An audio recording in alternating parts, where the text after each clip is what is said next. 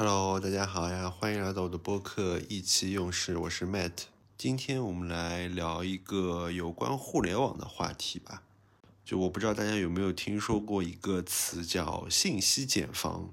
简单来说呢，就是我们平时所能在日常生活中获得这些信息，其实都是属于社会所有信息当中非常小的一部分。那对于我们所能获得到的这些信息以外的这些信息，我们其实是一无所知的，甚至完全不知道这些信息的存在。那我们就会把我们所了解的这些信息称为我们的信息茧房。在这个房间以外的信息，其实我们几乎是无所知的。但是，当我们所处在自己的信息茧房当中的时候，我们就会认为啊，我们所能获得的这些所有的信息啊，这个一整个茧房就是我们所理解的这个世界。那从这个角度来想，就很明显的，当我们和另外一个人所处的这个信息茧房是完全不相通的时候，那两个人的生活啊，对世界的理解，对某一件事情的看法，就将会是完全不一样的，甚至是互相之间根本无法理解的。那信息茧房这件事情，并不是因为有了互联网的出现啊才存在的。那这个信息茧房其实从很早以前就会存在啊。我们可以想象一下，在以前啊，就当互联网不存在的时候，那农村和城市里的人，他们所接受信息的渠道啊和方式肯定是不一样的，所能接触到的信息也是不一样的。那他们之间对世界的理解啊，肯定也是存在着比较大的差异的。大家都各自处在自己的信息茧房当中。那为什么在移动互联网发展这么迅速的当下，尤其是最近两年，信息茧房这个概念啊，有非常多的人在讨论，有非常多的人在担忧这个信息茧房可能造成的一些不好的影响。那和目前整个互联网现在的用户的形式有非常大的关系。那我们还是简单的来看一下，从底层来看一下，从可能七八十年代啊，改革开放刚开始啊，到如今这个移动互联网发展这么迅速的这当中啊，信息的整个变化它是怎么样子的？那从信息的内容量来说啊，在互联网发展，尤其是移动互联网快速爆发的这个条件下，其实整个啊信息的容量是呈一个几何式的爆发式的一个增长的，也就是说可能。我们把互联网之前的这个信息容量定义为一的话，那现在的整个信息容量，我相信可能是一百到一千这样子一个容量。那从信息传播的这个方式，也是从集中的一个形式变到了一个分散的形式。那在九十年代的时候啊，无论你是啊，农村的或是城市的，反正你如果你在中国的话，你能获取到信息的方式啊，最主要的其实就是靠电视和报纸。那这些媒体都是非常的集中式的，也就就那么几家媒体。电视对吧？以前我们说老八台只有八个台。那新闻报纸啊，上海嘛，就比如说啊，新闻晚报。那全国性的像解放报、文汇报这样子，信息的整个发布的渠道其实是非常集中的。所以大家接受到的基本上都是同一批的信息，那大家的思维也是比较接近的。那到如今的啊互联网时代，移动互联网时代，信息的整个分发方式就发生了一个非常翻天覆地的大变化。在一座城市，甚至可能一个小区里当中的啊三四个人，他们获取信息的方式可能都是不一样的。可能有人是通过抖音，有人通过微博，啊，有人通过小红书，或者有人是刷 B 站的。所以，如今人们获取信息的整个一个情况是，信息的容量和丰富程度变得非常的多，而分发信息的这个渠道又变得非常的杂。那相互的 App 之间又相互是一种孤岛。也就是说，一个刷 B 站的人和一个刷抖音的人，每天所获取的信息可能有百分之九十都是不同的。那这个其实就导致了深层的，他看待这个世界，他看待的问题，他的价值观和世界观可能都是不尽相同的。这也是为什么在面对一些啊非常大的公众性事件，类似于像啊唐山的一些事情，或者说。一些社会共同讨论的热点话题的时候啊啊，你可以看到整个评论区啊都互相的敲键盘，那非常多不同的观点啊，在整个评论区里面互相的掐来掐去。因为他们每天看到的东西啊，让他们确立了自己的价值观。他们认为他们看到的，他们所构建的整个信息世界啊是非常正确的。当他们发现，哎，有些人他们的信息和我自己的所获取的信息不一样，或者说观点不一样的时候，会非常自然的认为啊，别人就是错的。那这个就是目前移动互联网时代为什么信息茧房的这个现象越来越严重的一个原因。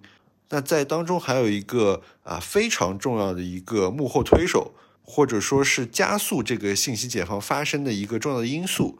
就是每一个 App 背后的一套啊完整的大数据算法和自动推荐的这一个算法。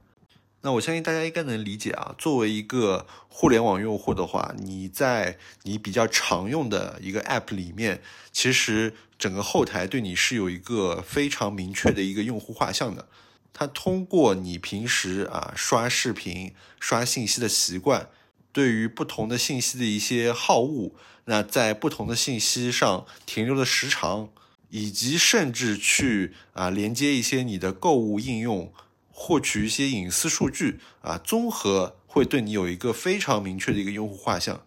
比如拿我举例子啊，可能是一个三十岁左右啊，钱不是很多。对时尚没有那么感兴趣啊，喜欢一些稀奇古怪玩意的啊，这么一个男性用户。当然啊，我相信啊，各个 App 端对我这个用户画像会比我自己所描述的更为精准，因为我是一个非常长时间的谷歌账户的一个使用者。我在很早以前的时候有一次点进去过谷歌对于啊用户的一个类似于广告推送的一个界面，它里面会有显示你的很多的标签。是根据你的一些搜索啊，或者一些网页使用习惯来分析的。那当我看到谷歌对我这些标签定义的时候，我当时真的是非常的吃惊。就我很难想象我是哪些使用习惯，或者说哪些动作行为，让它能够对我有这么精确的一个标签的一个分析。那这件事情其实发生在很久以前啊，所以我相信以目前现在这个啊。互联网的发展，现在这个算法肯定是更加成熟了。那在平台对你有一个非常精确的用户画像以后，它就会推送给你很多啊，它经过大数据分析认为你肯定会喜欢的视频，或者其他的一些信息内容。那你别说，还真的非常的准确，因为这个就是平台的立身之本嘛。他希望啊能推送更多你喜欢的内容，这样你可以花更多的时间留在这个平台上。那对用户来说呢？其实这件事情是一件非常好的事情。我们假设啊，假设有一个跟我用户画像非常接近的人，那我们的兴趣点或者说一些爱好可能都是非常接近的。那比如这个人啊，他玩了一项或者说喜欢一项呃我不知道的运动，或者说一个项目、一个兴趣爱好。那平台哎就会把这个运动或者这个爱好推送给我，因为我们的用户画像很接近嘛，所以他会默认哎你应该也会喜欢这个东西。那我看了以后发现哎这个东西确实很有意思啊，确实符合我心里的一个预期，那我可能就爱上了这个爱好或者说这项运动。那对我来说其实是扩展了啊我的整个眼界啊，扩宽了我整个信息的渠道。那甚至我能从中啊认识到更多的和我志趣相投的人。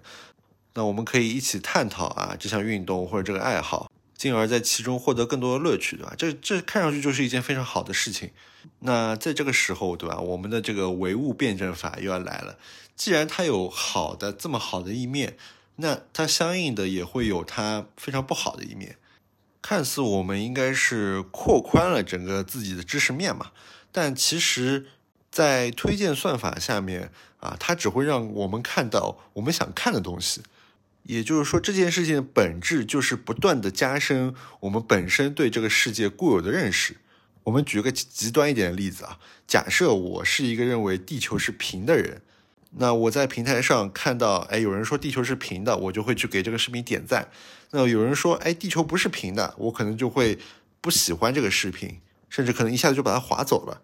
那平台知道了，哎，我有这样子的使用习惯啊，知道我是一个相信地球是平的人。那他就会在这个平台的自己的信息资源库里面，千方百计的帮我找出一些能证明地球是平的一些理论，甚至的搬出我们 NBA 著名的球员欧文的一些理论。那他相信我应该是会喜欢欧文的，哎，那他就把这个信息推送给我。我一看，哇，这么有名的名人都来说地球是平的。首先我就粉上了这个 NBA 球星，第二个我就更加坚信了我认为地球是平的这件事情。但这件事情是不是也就意味着我离真理、离真正的事实就越来越远了？那这个时候我们才会发现啊，信息茧房这件事情它的可怕之处在哪里？应该说，现在的啊互联网时代下的信息茧房，它的可怕的地方在哪里？它非常有可能正在慢慢的消解掉人和人之间的这种共识，一种比较社会性的共识，而不断的形成一个一个的小的圈子。那不同的小的圈子之间有着不同的观点，不同的对世界理解。那这些小圈子之间就没有了能够互相理解、互相沟通的啊这样一种可能性。那我觉得更可怕的一点是在大数据的作用之下，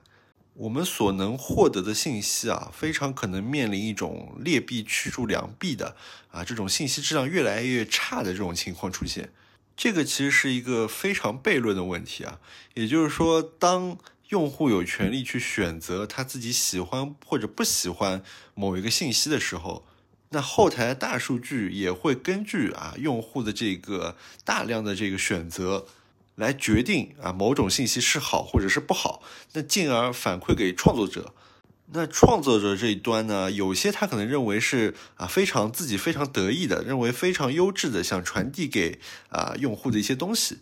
但整个数据并不是那么好。哎，但是某些反而哎抄的。或者说一些并不那么深刻的东西，反而获得了非常大量的用户点赞，有非常多人喜欢。那他如果要从利益的角度来看，不得不去把啊这些重心去转移到啊制作这些可能价值没有那么高啊，但是能获得用户喜欢的信息上面。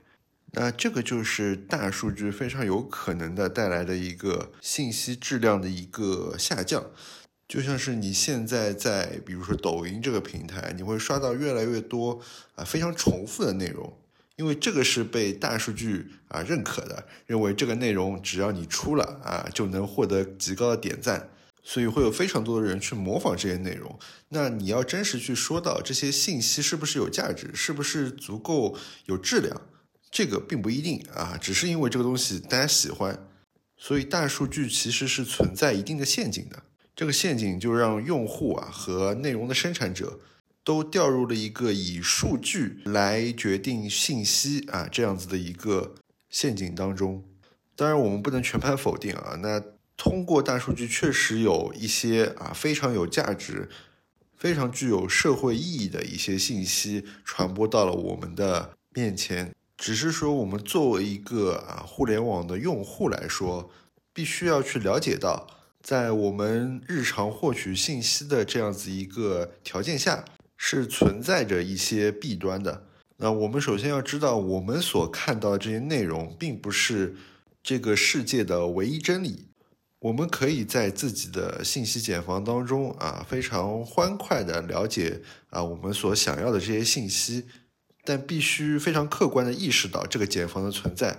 这样子你才能去包容、去接受啊这个世界。的多样性和可能性，那就像是我其实是一个不刷抖音的人，但因为一些工作上的需求，我去看了一下抖音，发现这当中的啊这些信息和我所接触到的完全是不一样的东西。那我首先要做到的肯定就是接受啊这些和我不一样观点啊或者不一样喜好的东西存在。那如果我是需要啊和这些人进行沟通，或者我有一些商业的行为。面向的用户啊是这些抖音的用户的话，那我就不能曲高和寡的啊在那边啊用自己信息茧房的语言去和他们进行沟通，必须进入到他们的信息茧房当中，才能真正的获得这一种共识。但是我觉得很重要的一点就是，无论你是一个用户，或者是为一个内容的创作者，依旧应该保持一个初心，就是传递更多有价值的信息。那即使可能这部分的信息